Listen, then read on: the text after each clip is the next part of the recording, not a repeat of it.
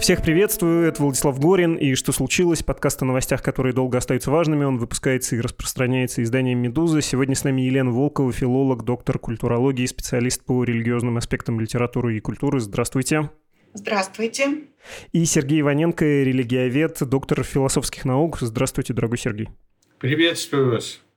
Мы собрались поговорить о свидетелях Иеговы протестантской деноминации, хотя в академической среде поспорили бы с таким утверждением.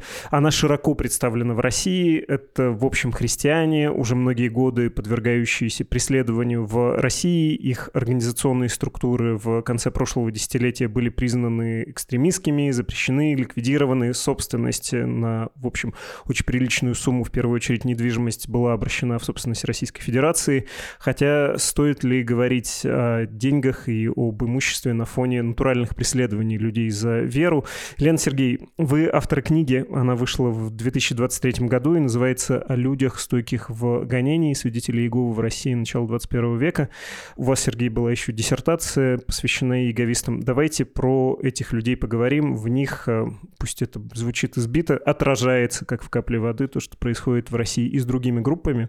Боюсь, что первый вопрос, он будет будет вдвойне неловким, потому что он справочный, и странно людей с вашей квалификацией заставлять такие базовые вещи, во-первых, а во-вторых, почему двойная неловкость? Потому что у нас слушатели просвещенные, но тем не менее, нужно спросить про то, кто такие свидетели Иеговы, что мы должны про них знать принципиально и какие заблуждения, имеющиеся принципиально, не брать в расчет, от чего отказаться.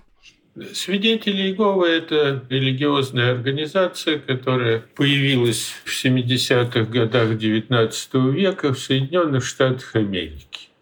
И с того времени она стала уже мировой по распространенности конфессии.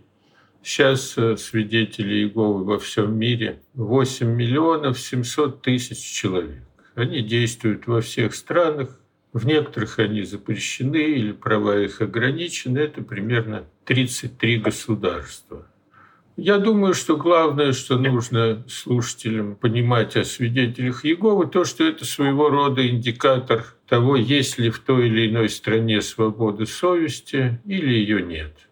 Потому что свидетели Иеговы запрещены в таких странах, как Россия, Китай, некоторые исламские страны, Эфиопия, где тоже такой военный режим довольно террористического плана. Ну и в других вот подобных государствах.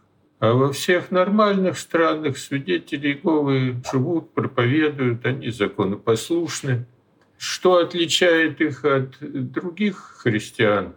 Это то, что они стремятся жить по Библии, и на этом они сконцентрированы. Вот это, пожалуй, основное.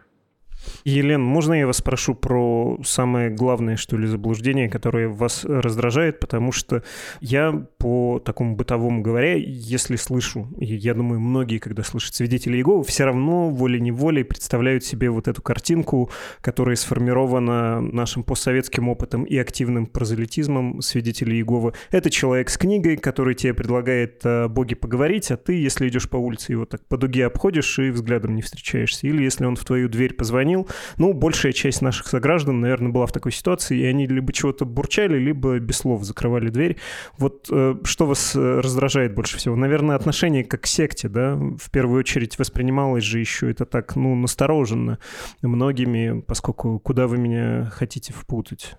Ну, я хочу начать с того, что свидетели Иеговы обижают, когда их называют иеговистами. И мне об этом сказали, когда я так их назвала, впервые заговорив о них уже много лет назад, публично тоже сделала эту ошибку. Я думаю, что главное заблуждение, что они какие-то зомбированные люди. Вот такое представление, что это секта, где кто-то зомбирует людей, и они все говорят одно и то же. Это, я бы сказала, пропаганда антикультистская. Антикультизм — это движение борьбы с новыми религиозными движениями, которые обзывают сектами, культами. Вот Сергей в 2012 году написал замечательную книжку «Обыкновенный антикультизм» по аналогии с обыкновенным фашизмом против антикультистского движения и тех мифов и лжи, которые они распространяют против вот новых религиозных движений, людей, которые не соответствуют какой-то доминирующей религии, которая хочет монополию установить, как Русская Православная Церковь в России, например. Вот. Первое, что зомбированные. Нет, конечно. Я со свидетелями Иеговы познакомилась не так давно, наверное, два с половиной года назад. И меня удивило, что они потрясающе свободные люди. У них очень хорошее чувство юмора. Они очень веселые, они открытые. И еще индикатор, какие у них дети. Дети свободные и с детьми общаются на равных. И даже о репрессиях, о том, что происходит сейчас, с детьми разговаривают дети участвуют со взрослыми вместе, даже в очень сложных беседах. Дети очень свободные и творческие. Второе – это то, что они навязывают свою религию, они стучат в дом, они на улице подходят. На самом деле свидетели Иеговы никогда не будут настаивать, они предложат. И если человек не хочет, они ничего не будут тебе навязывать, бежать за тобой не будут, хватать за полу не будут. И они ничего не забирают у людей. Они им приносят книги, Библии. Если люди хотят, то они открываются. Вот Сергей мне рассказывал, что по миру где-то 2% да, или 1% населения, как правило, свидетелей Иеговы. Примерно, да, не больше. Не, не больше. То да. есть цифра небольшая. И это люди особого склада, я бы сказала. Во-первых, те, которые хотят учиться, потому что они же все время изучают Библию. Вот я специалист по Библии и литературе, и как-то они меня попросили почитать им лекции. Я много лет преподавала в МГУ, и Библию литературу в других университетах. И мне все время была проблема, что аудитория студенческая не знает Библии. И прежде чем преподавать, там, я не знаю, «Потерянный рай» Мильтона или Фауста Гёк, прежде рассказывать библейскую историю, на которой это все основано.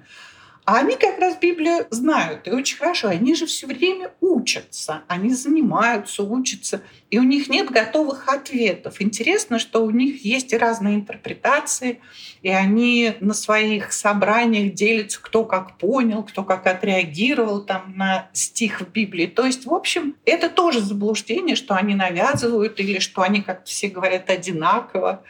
И еще, наверное, заблуждение по поводу отказа от переливания крови. Это тоже я для себя сделала открытие. Как-то вот я слышала эти предубеждения, обвинения, что там дети могут умереть, а родители против переливания крови, пока я не познакомилась с свидетелями, не поговорила с ним. Во-первых, у них есть такие комиссии, это Сергей лучше расскажет, по взаимодействию с медицинскими учреждениями, и они очень хорошо разбираются в современной, высокотехнологичной, бескровной медицине, которую поддерживают многие врачи, ученые, они с ними контактируют, то есть они не бросят человека в беде, и каждый из них сам принимает это решение. Тоже вот нет этой какой-то зомбированности, там начальство сказало, как они интересно говорят, каждый принимает решение в согласии со своей по Библии обученной совестью. Мне это очень нравится. Так что на самом деле, конечно, очень много лжи о свидетелях Иеговы, и они очень от этого страдают. Поэтому ту доброжелательность, которую проявляет Сергей многие годы, и которую я вот выразила, когда брала интервью женщин или приходила на суды и общалась со свидетелями около суда – они очень благодарны этому, потому что мир враждебен по отношению Давайте до разгрома, что ли, попробуем описать, что собой эта община представляла в России. Вы, Елена, сказали про 2%. Имелось в виду, чтобы не было разночтений 2% от э, людей в тех странах, где они занимаются прозелитизмом, да, где они проповедуют свое учение, свою веру. А в России накануне разгрома сколько их было оценочно и какую часть они занимали, ну вот э, на этом протестантском, что ли, ландшафте? Протестантов в России 2,5-3 миллиона примерно, да? Сколько было свидетелей Иеговы, что была за инфраструктура, где в основном они были. Не секрет, что протестанство, оно помимо крупных городов России еще и вот по Сибири так хорошо кучно ложится. Что-то есть такое у сибиряков, что находит отзыв в учениях, связанных с прямым общением с Богом. Ну, прежде всего, я хотел бы сказать, что свидетели Иеговы не занимаются прозелитизмом в том смысле, в каком его обычно понимают. То есть они не предлагают каких-то подарков, там, денег, каких-то преимуществ человеку, если он станет их последователем. Они занимаются активной проповедью. Вот в советское время, когда их было меньше, Тогда в Совете по делам религии следили за разными организациями и в отчетах отмечали, что вот наибольшей проповеднической активностью отличаются свидетели Иеговы. И действительно их численность быстро росла. То есть когда только-только были расширены границы Советского Союза, в начале до Второй мировой войны уже, так сказать, окончательно после завершения Второй мировой войны, в основном свидетели Иеговы были в западных областях Украины, в Молдавии, в западных районах Белоруссии, в Прибалтике. И Советский Союз враждебно относился, крайне враждебно, я бы сказал, к этой религиозной организации. Она расценивалась как империалистическая агентура. Активных свидетелей Иеговы репрессировали. Когда это не принесло каких-то серьезных результатов, все известные властям свидетели Иеговы были из западных районов СССР в 1951 году депортированы в Сибирь. Ну, тогда утверждалось, что это делается навечно, но они были освобождены вот от режима ссылки в 1965 году, 1965. Надо сказать, что у тех, кого высылали в Сибирь, была возможность не попасть в ссылку, достаточно было подписать отречение от веры. Я интересовался, сколько же человек вот подписали это отречение. Ну, скажем, в архивах Украины нашли пять таких документов. То есть меньшинство свидетелей Иеговы, очень небольшое, оно отказалось от веры в тот момент перед угрозой такой вот ссылки в Сибирь. А 10 тысяч человек, то есть верующие члены их семей, были депортированы. Там они сумели сохранить свою веру, они по-прежнему активно проповедовали – после того, как их освободили от режима ссылки, было принято решение, что они не имеют права возвращаться в те регионы, откуда их выслали. И они разъехались по всему Советскому Союзу, и число свидетелей Иеговы стало расти еще быстрее за счет их проповеди в новых для них регионах. У самих свидетелей Иеговы даже есть такая точка зрения, что вот это Бог как бы сподвиг власти Советского Союза на такую вот операцию по ссылке свидетелей Иеговы в Сибирь, где о них ничего не было известно, а потом способствовал тому, что они распространились, расселились по всей территории СССР.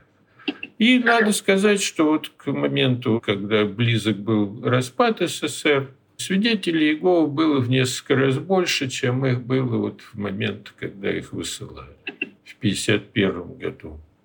Несмотря на то, что они были запрещены, их продолжали преследовать, и зарегистрироваться они не могли, даже если и хотели бы этого, они ставили вопрос о регистрации. Но в сталинские времена те, кто вот были в группе, которая пыталась поставить вопрос перед властями о регистрации, Некоторые из них были к расстрелу приговорены, потом это было заменено там 25-летними сроками.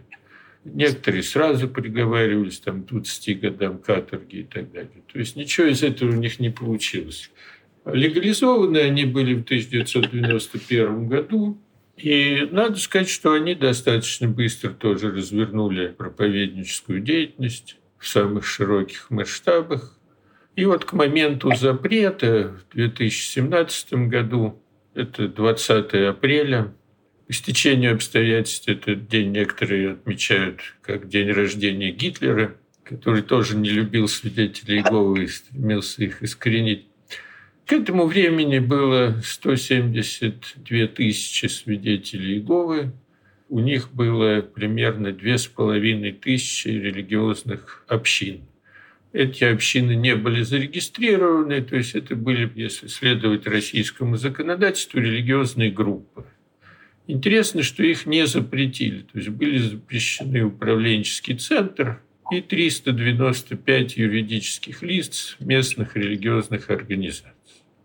При этом местные религиозные организации на самом деле об этом, может быть, не все до сих пор знают, они не включали в себя религиозные общины. Это были группы из 10-12 верующих, которые занимались хозяйственными вопросами.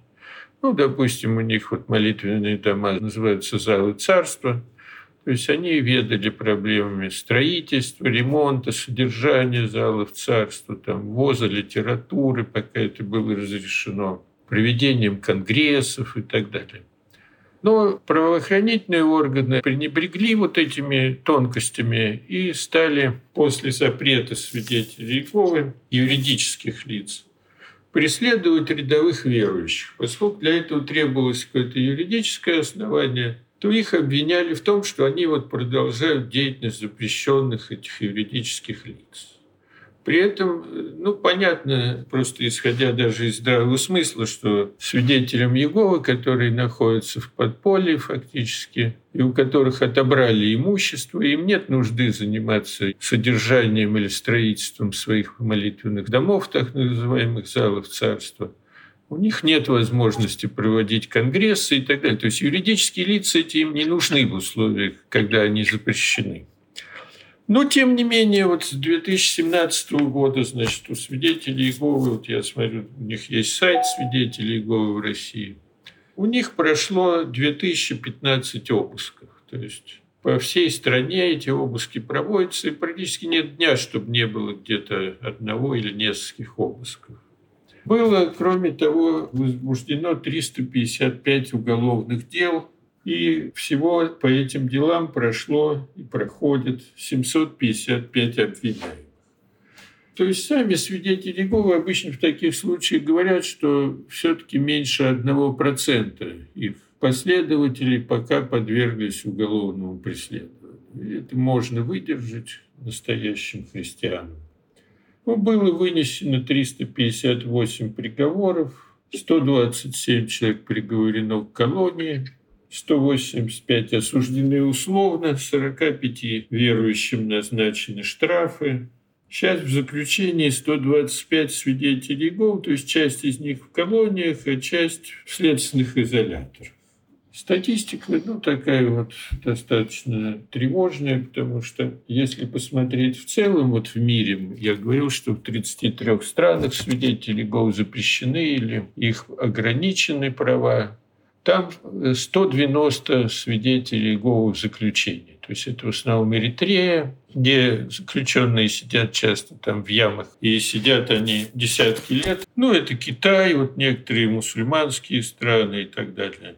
То есть большая часть, ну, 125 человек из 190, это большая часть тех, кто сейчас отбывает какие-то тюремные заключения из числа свидетелей Иеговы, они приговорены к тюремным срокам именно в России.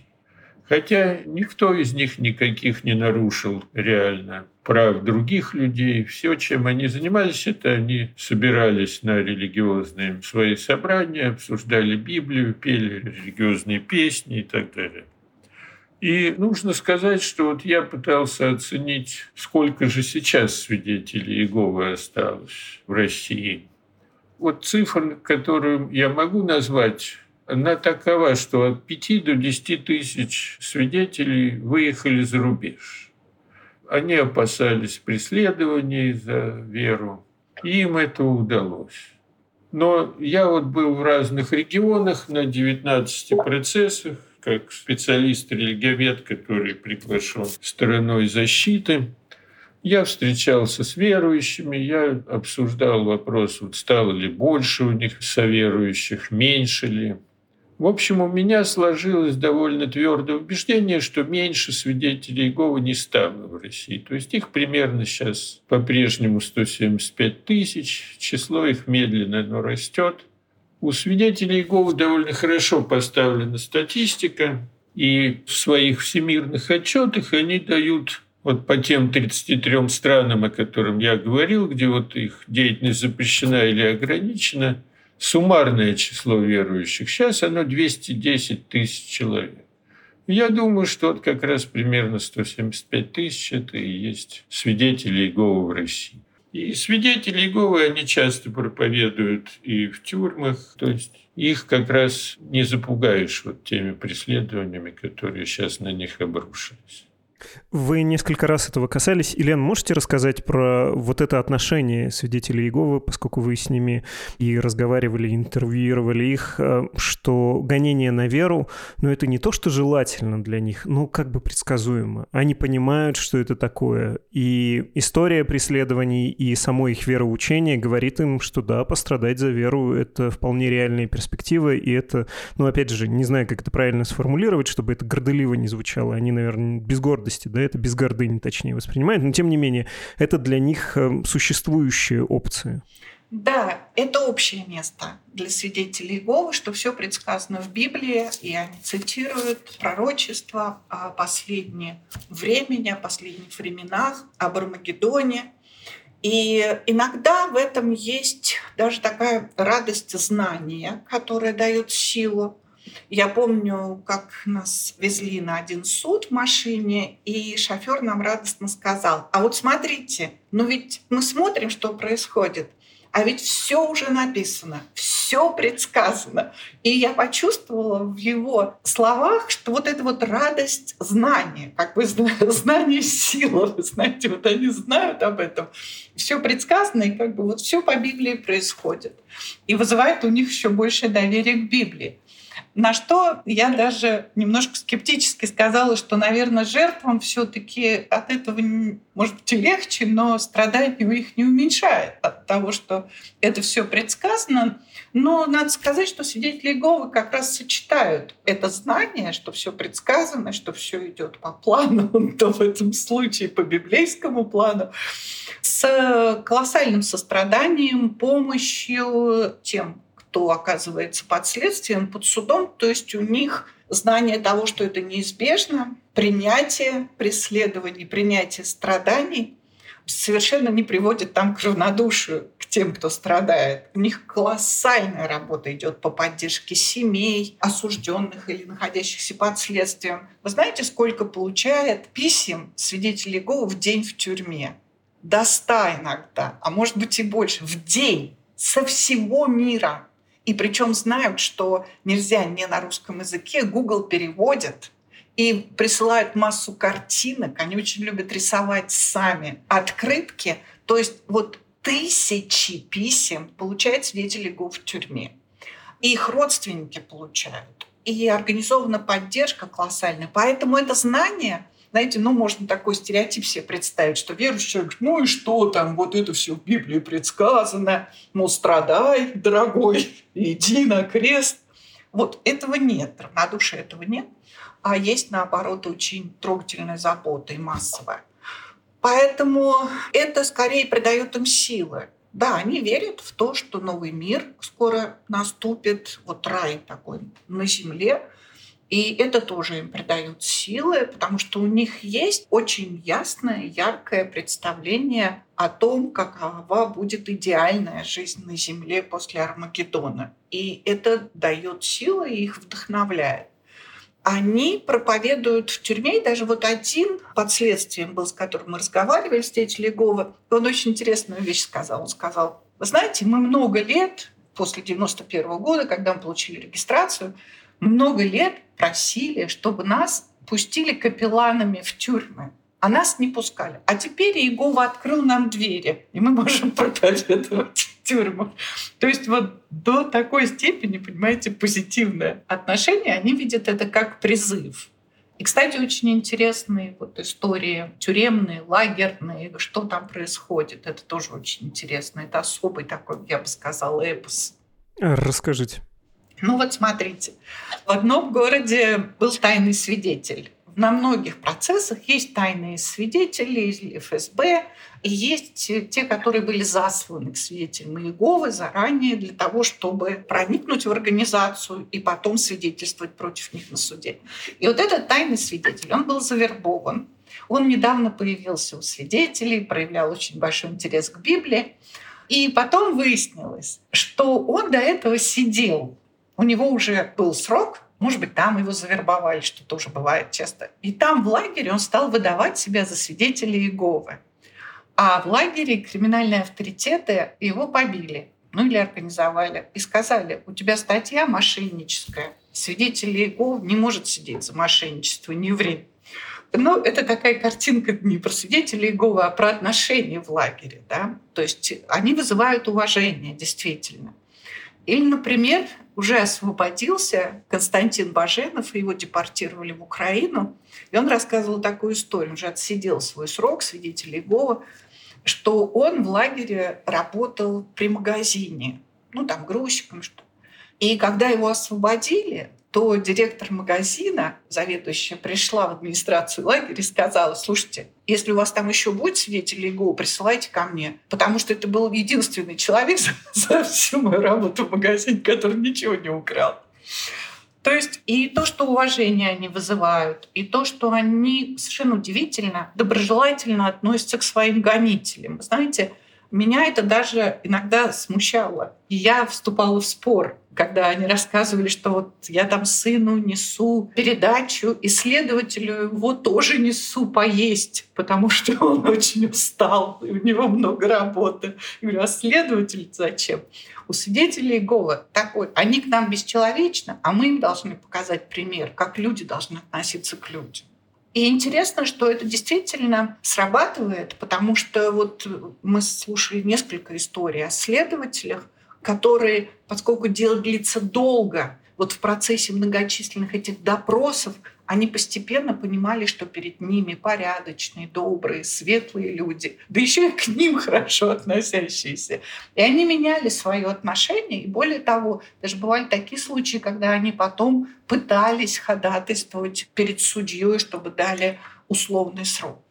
То есть вот это совершенно удивительная история на самом деле о том, как они пытаются очеловечивать это жестокое окружение, да, вот эту атмосферу насилия, вражды, пыточные условия. Они пытаются их как-то наполнить человеческим отношением.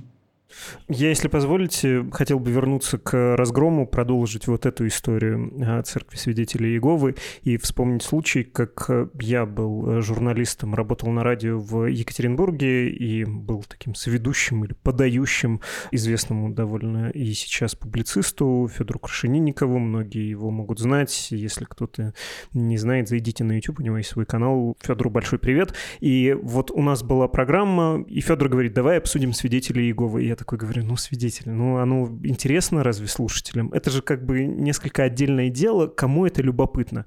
А это была середина 2010-х годов. Штабы Навального по всей стране существовали. И потом я, конечно, поразился, я бы сказал, проницательности Федора и какой-то вот его настроенности на то, чтобы смотреть на тактику власти в разгроме организованных структур. Потому что все, что случилось потом со свидетелями Иеговы, оно повторилось с навальнистами. Можно, наверное, такую группу аналогию провести. Разгром структур, преследование отдельных членов, экстремизм, задним числом кого-то приписывают к организации и в связи с этой организацией судят отъем имущества, ЕСПЧ, вроде как статус политзаключенных, ну или в случае с э, свидетелями Иеговы, людьми, у которых нарушено право на свободу совести и вероисповедание, и так далее, и так далее, и так далее. Ну, то есть э, тут аналогии явно просятся. Я, честно говоря, тогда не очень это уловил. Наверное, стоит об этом пожалеть, да, и многие в обществе без какой-то особой симпатии или без особого внимания к этому отнеслись. А, что было мотивом, на ваш взгляд? Ну, то есть я несколько играю в поддавки, поскольку я в книге у вас это прочел. Там задавала тон РПЦ, или это в том числе и традиция власти, вот такой нашей советской неосоветской, при товарище Брежневе и предыдущих правителях э, разбирались с иеговистами, и сейчас надо разбираться? Ну, насколько я осведомлен, я тоже этим интересовался.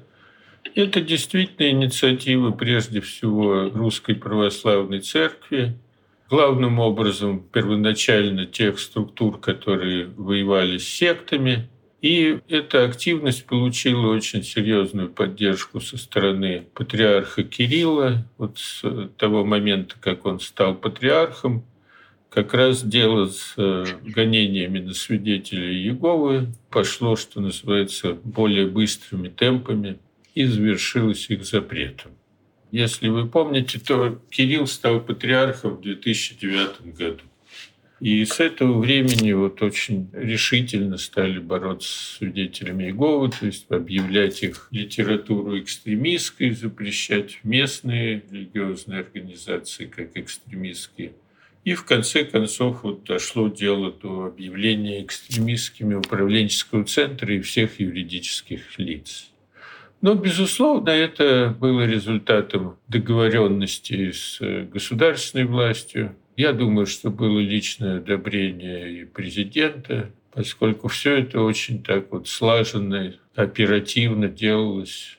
И по всей стране сейчас эта кампания идет. Э, в чем был мотив? Монополия на Божье Слово. Тут даже если за процессом не следил за этим, трудно забыть новость о том, как Библию в России запретили. Хотя, казалось бы, ну, в смысле, в переводе свидетелей Иеговы. А вы знаете, я думаю, что когда выбирали, с кого начинать вот эту вот борьбу с инаковерующими в Московском патриархате, Конечно, обратили внимание на то, что свидетели Иеговы – это наиболее крупная такая централизованная была протестантская организация, и в то же время она стояла особняком, то есть свидетели Иеговы, они принципиально не участвуют ни в каких межконфессиональных программах, ни в каком межконфессиональном общении – и поэтому борцы с сектами и сам Кирилл правильно рассчитали, что свидетели Иеговы не будут поддерживать другие протестанты, не будут поддерживать другие конфессии. Так оно, собственно, и получилось. Почти никто в других религиях не откликнулся на гонения в отношении свидетелей Иеговы, за редким исключением. А жизнь так устроена, что сейчас вот эти гонения, они распространяются все шире. И действительно модель, которая опробована на свидетелях Иеговы, она работает и в политическом пространстве, и в религиозном. Если можно, я добавлю, конечно, это еще продолжение советских практик да, по отношению к религии, потому что власть лишена, в общем, творческого начала, она только повторяет, клонирует советские и нацистские практики. И поэтому главное это все-таки контроль. Нужно, чтобы под контролем была религиозная организация у государства и чтобы она работала на государство. А Московскую патриархию еще давно отец Глеб Якунин назвал митрополитбюро, то есть идеологическим департаментом. Поэтому все остальные религии, конфессии, деноминации разделяются государством на те, которые под контролем, и лидеры которых сотрудничают или коллаборационируют с государством, и те, которые уходят из-под контроля, не поддаются контролю. Вот те, которые не поддаются контролю, они подвергаются преследованию. Мы видим сейчас, как это широко все расходится. И, кстати, есть такая иллюзия, что православных не трогают. Православных тоже трогают, но именно альтернативных православных, не русскую православную церковь, а те, которые самостоятельно пытаются существовать. Да и внутри русской православной церкви, как вы знаете, тоже идут репрессии против тех, кто не подчиняется курсу партии, то есть церкви. Если аппаратно на это смотреть, даже, в общем, в категориях политических, политической конкуренции, в том числе политического преследования своих э, соперников, а в чем проблема-то с э, свидетелями Иеговы? Они же, знаете, у меня есть э, среди предков протестанты, и вот этот настрой, который, видимо, свойственен такого рода деноминациям, клятву не приносить, по возможности налогов не платить, ну ладно, уж как-нибудь с налогами разберемся, но с государством дела не иметь, и на военную службу, конечно, не ходить, мне это очень знакомо, знакомо и отзывается в моем сердце. Но это обычно люди довольно безобидные, в том смысле, что они с государством бороться не будут. Они хотят выйти из системы отношений с ним. Да, они не будут тебя поддерживать, но они не твои враги. В чем тут углядел вот этот большой аппарат, включающий, рискну обобщить, и русскую православную церковь для себя угрозу? Или, я вынужден заставить вас повторить, это просто была проба пера, как э, на самых таких э, безропотных, от кого активного сопротивления сопротивления ждать не приходилось и защиты со стороны других верующих. Ну, здесь, видимо, определенную роль сыграли и разработки вот борцов с сектами, и то, что к ним прислушались в правоохранительных органах, ФСБ и так далее, может быть, в Совете Безопасности России.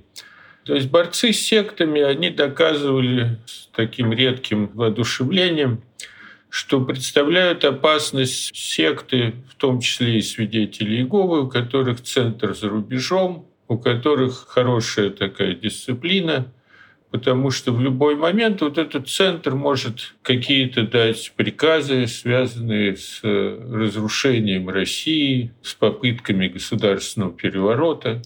То есть есть, например, публикации представителей вот этих антисектантских кругов, которые прямо обвиняют свидетелей Иеговы в том, что они готовят антипутинский переворот. Это уже после запрета юридических лиц. И поэтому их надо из разряда экстремистов перевести в террористов. Вот такая была идея. Но пока этого, правда, не сделано еще. Видимо, недостаточно было оснований, недостаточно для этого было решимости. Но сама идея, что вот представляют опасность те организации, у которых центр за рубежом, она, видимо, витает в этих структурах государственных отражение это можно найти там в доктрине национальной безопасности России и так далее. Там говорится, что вот эти вот зарубежные миссионеры, зарубежные центры, они представляют тоже угрозу для страны. На самом деле свидетели Иеговы вне политики, у них концепция христианского нейтралитета, и действительно они этого придерживаются. То есть они не участвуют в выборах, они не участвуют ни в каких забастовках, демонстрациях и так далее. В этом смысле они, конечно, совершенно никакой угрозы для властей не представляют, каких бы то ни было.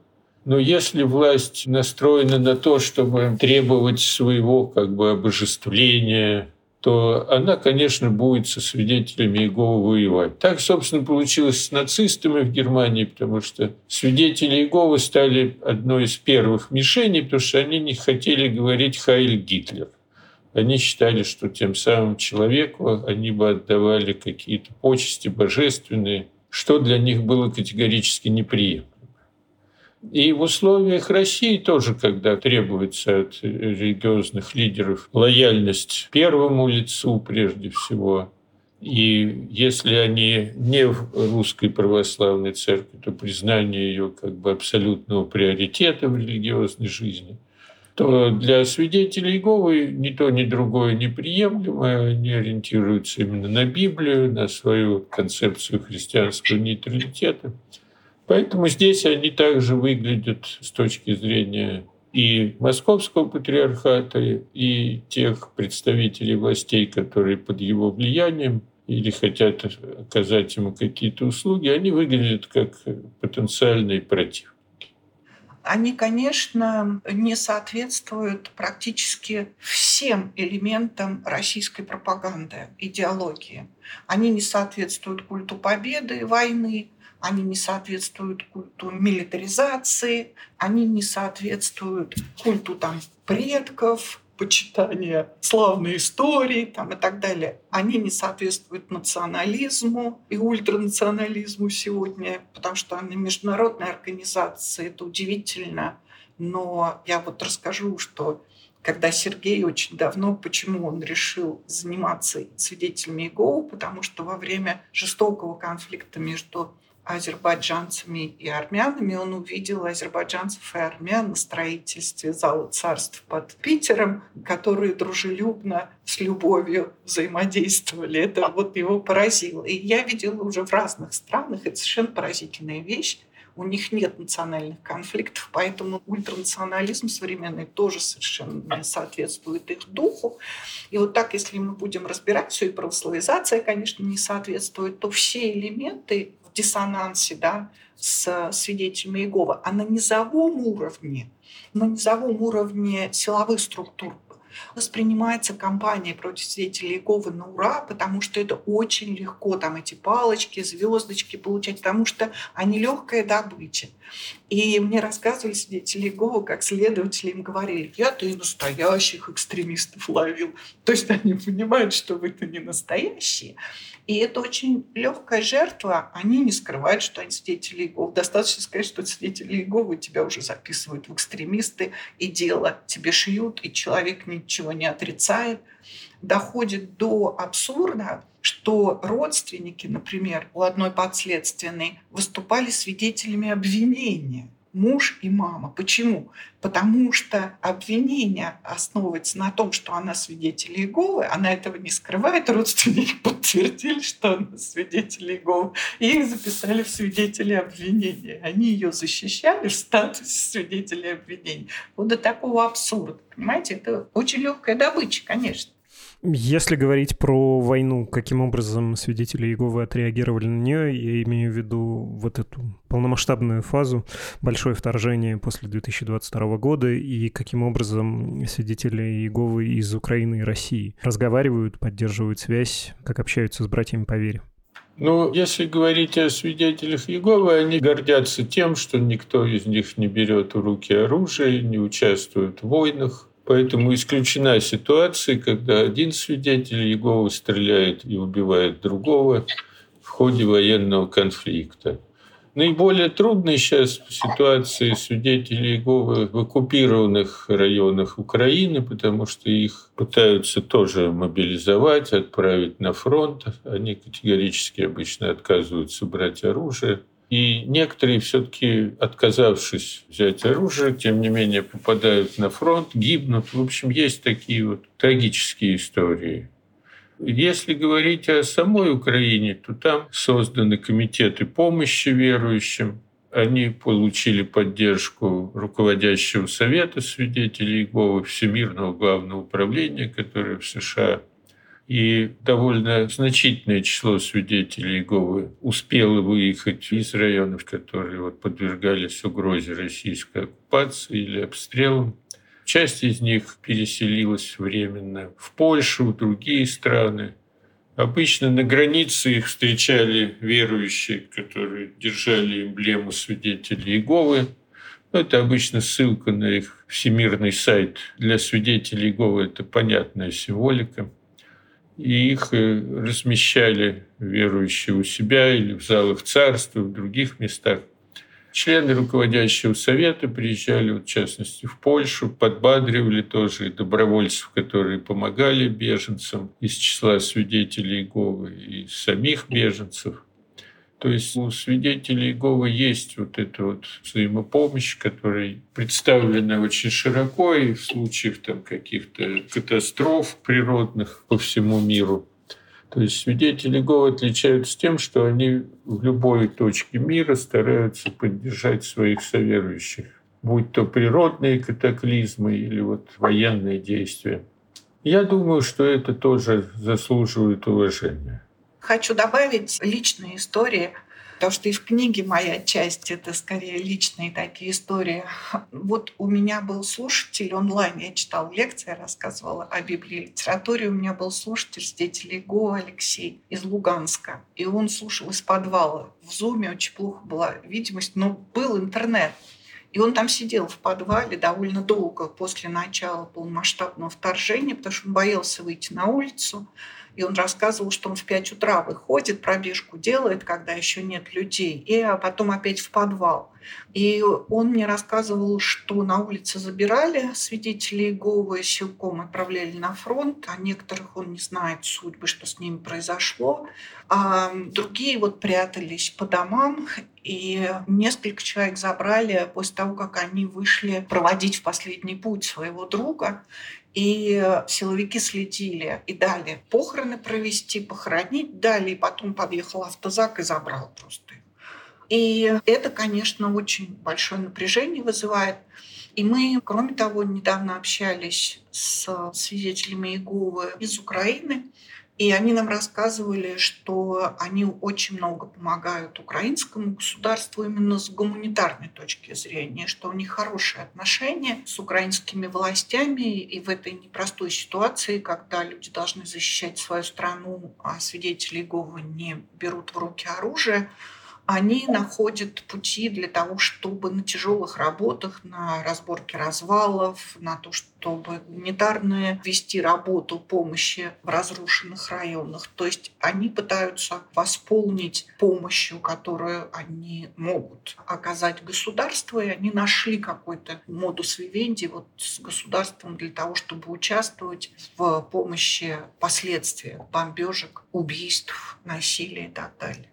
Насколько мне известно, вот в Украине там есть законодательство, которое предусматривает для 10 религиозных конфессий право верующих, которые к ним принадлежат, на отказ от службы в армии и замену вот этой службы альтернативной гражданской службой. И свидетели Иеговы входят в этот перечень 10 конфессий. и они этим правом активно пользуются. Кроме того, действительно, вот они стремятся, оказывать поддержку и своим соверующим, и другим гражданам Украины. То есть их вот эта гуманитарная деятельность, она также вызывает уважение. Да, завершая, я, кстати, вспомнил, что у нас были выпуски и про РПЦ несколько штук, включая эпизоды после того, как э, патриарх во время проповеди буквально призывал к войне и оправдывал ее. Было про буддистов, было про мусульман, про их отношение к войне фактическое и мировоззренческое. Если завершать про свидетелей Иеговы если вернуться в Россию, чем можно закончить? Процесс преследования хотя бы пошел на спад? Если открыть новости, новости, то можно увидеть, что продолжаются процессы. Вот в Кемерове сейчас идет э, недавно в Югорске, и я видел заголовок «Сенсационно», да, кажется, было издание «Муксун», северное, «Сенсационно» оправдали свидетелей Иеговы, так было написано.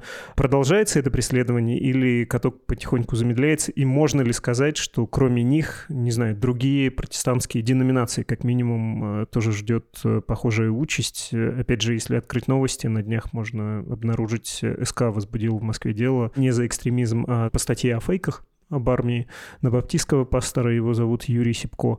В общем, какую-то перспективу хочется понять, э, куда все идет. Вы знаете, ну здесь трудно быть пророком, но если говорить о свидетелях Иеговы, то преследования продолжаются. Новое явление то, что вот действительно было вынесено два оправдательных приговора в Югре – и Бармакина, который вот из Владивостока, его в прошлые годы оправдали, потом его приговорили к восьми годам колонии, поскольку апелляционная инстанция не утвердила этот оправдательный приговор. И сейчас апелляционная инстанция не утвердила и вот этот новый приговор на 8 лет колонии. То есть он сейчас под домашним арестом и ждет нового процесса. То есть пока вот до сих пор мой опыт показывает, что ни один оправдательный приговор, который выносился не так уж и часто судами первой инстанции, он не выдерживал различных апелляций. То есть эти оправдательные приговоры все были отменены и заменены какими-то обвинительными приговорами. Ну, может быть, не такими жесткими, как вот у Бармакина. Поэтому я думаю, что и сейчас все может пойти по тому же сценарию вот с этими оправдательными приговорами в Югре. Может быть и нет, дай бог, там все-таки люди останутся на свободе с оправдательными приговорами. Но как бы общей тенденции это не меняет, то есть преследования продолжаются, и обыски, и аресты, и вот эти вот обвинительные приговоры выносятся по всей стране. И нет каких-то признаков здесь смягчения вот этой политики. Более того, она распространяется, эта практика преследований и на других протестантов. То, что сейчас вот начали кампанию против баптистов, это очень неприятный признак для протестантских церквей, потому что баптисты, ну, по крайней мере, не инициативники, а вот те, которые действовали официально, не конфликтовали с властями – они считались как бы эталоном такого вот законопослушного, признаваемого даже русской православной церкви как законное в России протестантское объединение. А теперь вот они получили такой вот сигнал, что могут и за них взяться. Это, конечно, тревожно для них должно быть. Ну и также вот Раткина привлекли пока как свидетеля по этому же делу, что и Сипко. Раткин – это один из епископов пятидесятников.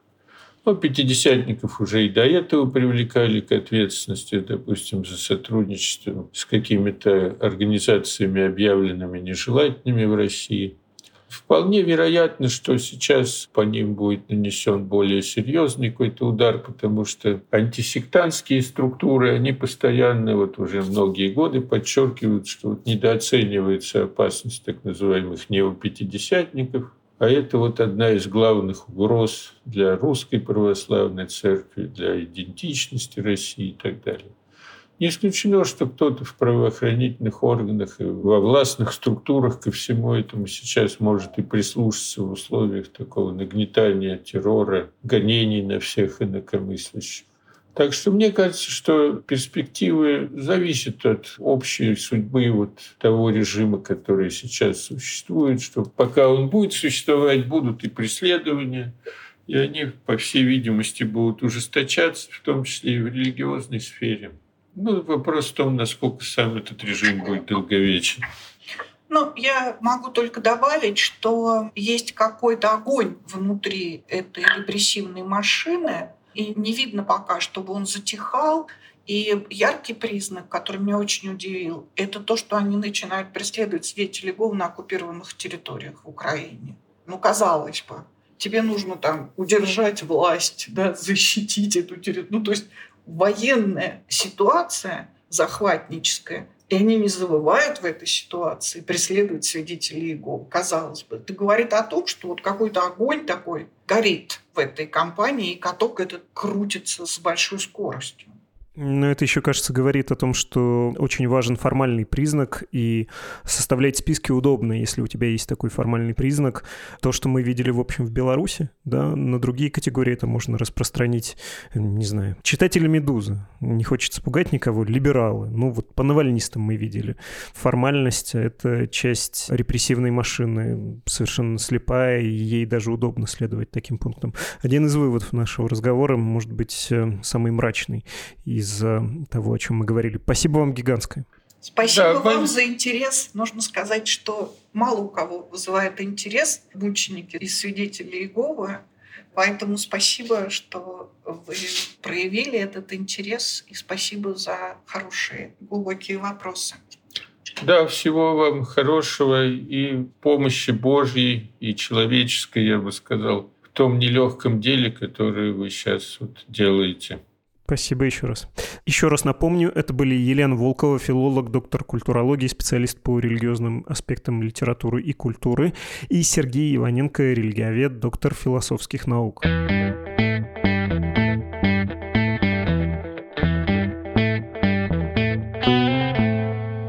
Читаю ваши письма, в том числе те, которые по какой-то причине я пропустил, а им уже много дней надо наверстывать, исправляться. Александр написал, что я неправильно произношу числительные, например, 300, 200 вместо 300, 200. Вы знаете, я стараюсь за этим следить, и наш прекрасный монтажер, которого это бесит, обращает мое внимание, кстати, привет дорогому монтажеру, который это слышит и прямо сейчас монтирует, и он иногда заставляет меня перечитывать. Спасибо, что указали на это, буду следить еще внимательней. Так, и Александр предлагает тему для подкаста или, может, для текстового материала. Еще середина 2010-х годов в архитектурном строительном проектировании во всем мире и в России началась революция под названием информационное моделирование. Это принципиально новый подход к работе с информацией в строительных проектах, замен привычных всем чертежей трехмерными параметрическими моделями. Тема, с одной стороны, узкоспециализированная, вы правы, очень узкоспециализированная. С другой стороны, чем дальше, тем большего числа людей касающиеся. Сейчас требования к переходу на эту технологию появляются уже уже и для многоэтажного жилищного строительства, и даже для ИЖС, индивидуальное жилищное строительство, да, вы имеете в виду. Но вот не задача, после 24 февраля из России ушли все вендоры, продававшие наиболее передовые программы для проектирования, Архикат, Ревит, Теклу и тому подобное. Слушайте, вы сравниваете то, что есть из программного обеспечения АвтоВАЗ с Мерседесом. Ну, во-первых, да, такова реальность сейчас в России. АвтоВАЗ и китайские в три дорого аналоги вместо каких-то передовых э, технологий или там передовых продуктов да, потребительских. Это, во-первых, а во-вторых, пиратство и так называемый серый импорт. Так что думаю, что не стоит просто тратить на это внимание слушателей. Опять же, вы сами говорили, что это узкоспециальная вещь, а узкие специалисты, полагаю, и так это обсудили. И все прекрасно понимают. Другой слушатель написал, я как инженер, хотя и не ученый, не смог пройти мимо новости о потенциальном прорыве в области сверхпроводящих материалов. Очень боюсь, что результаты эксперимента среди других ученых могут не подтверждаться, хотя в момент написания этого письма уже есть осторожные новости об успешном воспроизводстве экспериментов. У нас был про это текст, и все-таки по итогу не подтвердилось, да, правильно я понимаю. Была эта история освещена Медузой, но подкаст сейчас тем более делать, мне кажется, не стоит. Все разъяснено. Владимир в своем письме пишет про язык, и он вступает тут в заочную полемику с другим нашим слушателем, письмо которого я читал в одном из выпусков, и говорит про присваивание языка и властью, и ее противниками, про манипуляции с языком мудрено. Но я понимаю, о чем вы говорите. Давайте про язык я объясню просто позицию нашего издания. Наш ориентир следующий. Мы стремимся, во-первых, к точности, ну то есть мы не должны говорить не точно. Во-вторых, мы стремимся к корректности, потому что если если людей какое-то слово обижает, а нам не трудно, ну почему мы не можем его изъять, чтобы не травмировать э, каких-то наших слушателей или читателей? Третий пункт. Мы стремимся помимо точности и аккуратности еще и к максимальной нейтральности, но иногда выбрать ее совершенно невозможно. И всегда останутся недовольны, ну потому что примерно половина, или, не знаю, 60% против 40 считают, что вот нужно именно так говорить, а если вы говорите по-другому, то вы враги и что-то имели в виду, и именно что у вас тенденциозные выражения. Ну, надо ли приводить эти примеры? Беларусь и Беларусь в Украине и на Украине. Если ты так говоришь, то ты невольно занимаешь какую-то позицию. И у нас был пересмотр стандартов, и мы руководствовались в первую очередь не тем, в чем многие нас готовы обвинить в симпатиях, да, в том, что мы занимаем чью-то позицию, а тем, что формулировка должна быть более нейтралистской. Даже если это крайне не нейтралистская среда. Понимаешь, что запутанно говорю, и понимаешь, что сейчас навлек на себя, видимо, какое-то количество недовольства, даже упомянув все эти примеры с «в», «на», Беларусь, Белоруссия, ну да, так это устроено, и иногда нет просто хорошего варианта, который устроил бы всех. Моя задача, напоминаю всем, кто пошел уже писать мне, какой я нехороший такой секой, что я объяснял логику, а не занимал позицию. Надеюсь, что буду услышан, и еще больше надеюсь, хотя может быть бесплодно, что найду какое-то понимание. Ну что, спасибо за внимание. Это был подкаст, посвященный новостям, которые долго остаются важными. Он называется «Что случилось?». Пожалуйста, давайте не цепляться к словам. Пожалуйста, давайте стараться договариваться друг с другом. Говорю я это и с умыслом, чтобы и мне поменьше досталось. Ну и, конечно, желаю вам этого. Всего доброго. До встречи. thank you